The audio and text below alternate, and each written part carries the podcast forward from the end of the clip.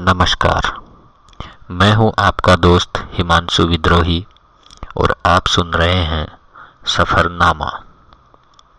सफ़रनामा में आज हम सुनेंगे प्रसिद्ध कवि रमाशंकर यादव विद्रोही जी की कविताएँ।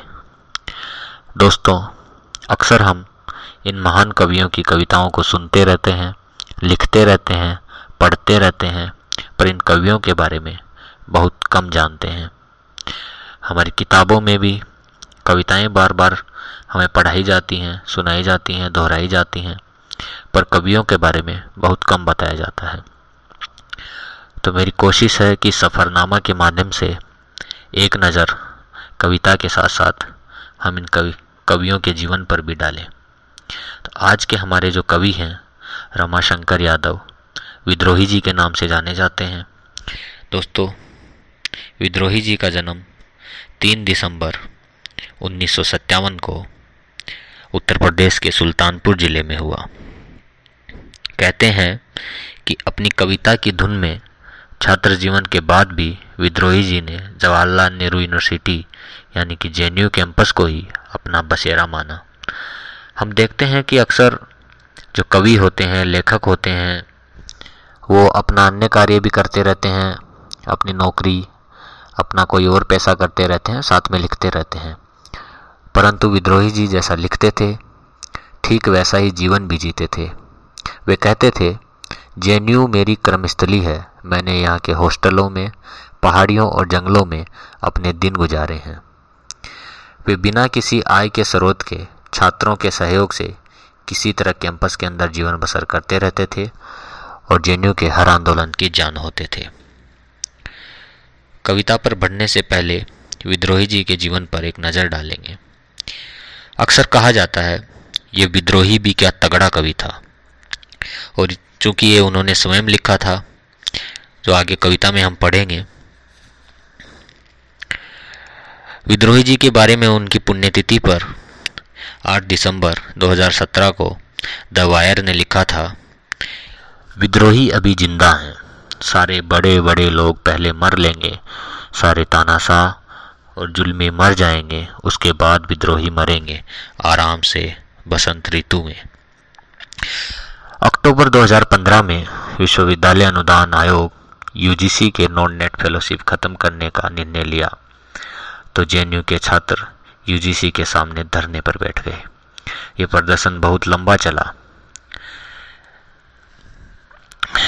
एक्यूपाई यूजीसी नाम से चल रहा ये आंदोलन, फेलोशिप खत्म करने, शिक्षा का निजीकरण करने और मौजूदा सरकार की नीतियों के खिलाफ था। इसी आंदोलन में एक कवि शरीक था, जिसकी दुनिया बस जे की चार दीवारी और जे के छात्र थे। कविता और वास्तविक जीवन दोनों में समान रूप से विद्रोही ये कवि अपनी कविताओं के साथ, छात्रों के साथ खड़ा था। लेकिन बड़े बड़े लोग पहले मर लें फिर मैं मरूँगा आराम से। उधर चलकर वसंत ऋतु में जैसी पंक्तियाँ लिखने वाला ये कवि वसंत आने से पहले प्रदर्शन स्थल पर ही 8 दिसंबर 2015 को अचानक जहाँ ने फानी को अलविदा कह गया। और ये इत्तेफाक कह लीजिए या मेरी खुशकिस्मती कह लीजिए कि उस वक्त मैं भी वहीं दिल्ली में यूजीसी गेट पर चल रहे धरने में शामिल था और मैंने विद्रोही जी की एक कविता रूबरू सुनी थी। वही कविता मैं आपको सुनाने जा रहा हूँ।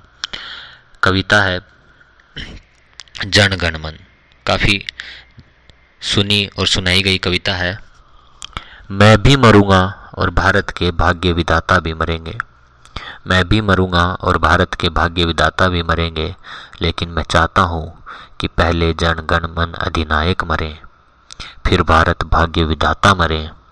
फिर साधु के काका मरे, यानी सारे बड़े बड़े लोग पहले मर लें, फिर मैं मरूं आराम से, उधर चलकर बसंत ऋतु में, जब दानों में दूध और आमों में बोर आ जाता है, या फिर तब जब महुआ चूने लगता है, या फिर तब जब बनवेला फूलती है, नदी किनारे मेरी चिता दहक कर महके और मित्र सब करें दिलगी कि ये विद्रोही भी क्या तगड़ा कवि था।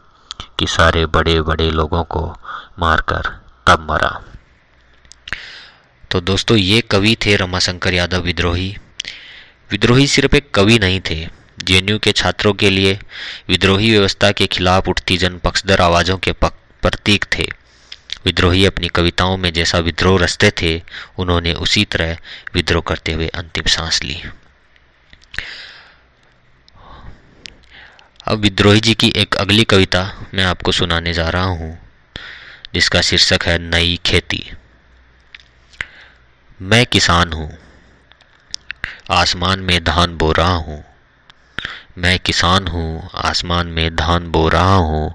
कुछ लोग कह रहे हैं कि, ए पगले, आसमान में धान नहीं जमा करता। मैं कहता हूँ, पगले, अगर ज़मीन पर भगवान जम सकता है तो आसमान में धान भी जम सकता है।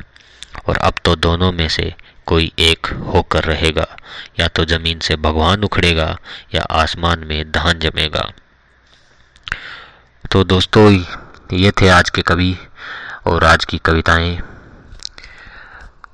तो हम फिर मिलेंगे एक नई कविता के साथ, एक नए कवि के साथ।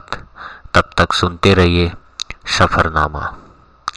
अगर आप चाहते हैं कि आपकी कविता आपकी कहानी देश दुनिया तक पहुँचे तो आप मुझे सीधे फेसबुक या इंस्टाग्राम पर डीएम कर सकते हैं। शुक्रिया, फिर मिलेंगे। अलविदा, शब्बा खैर।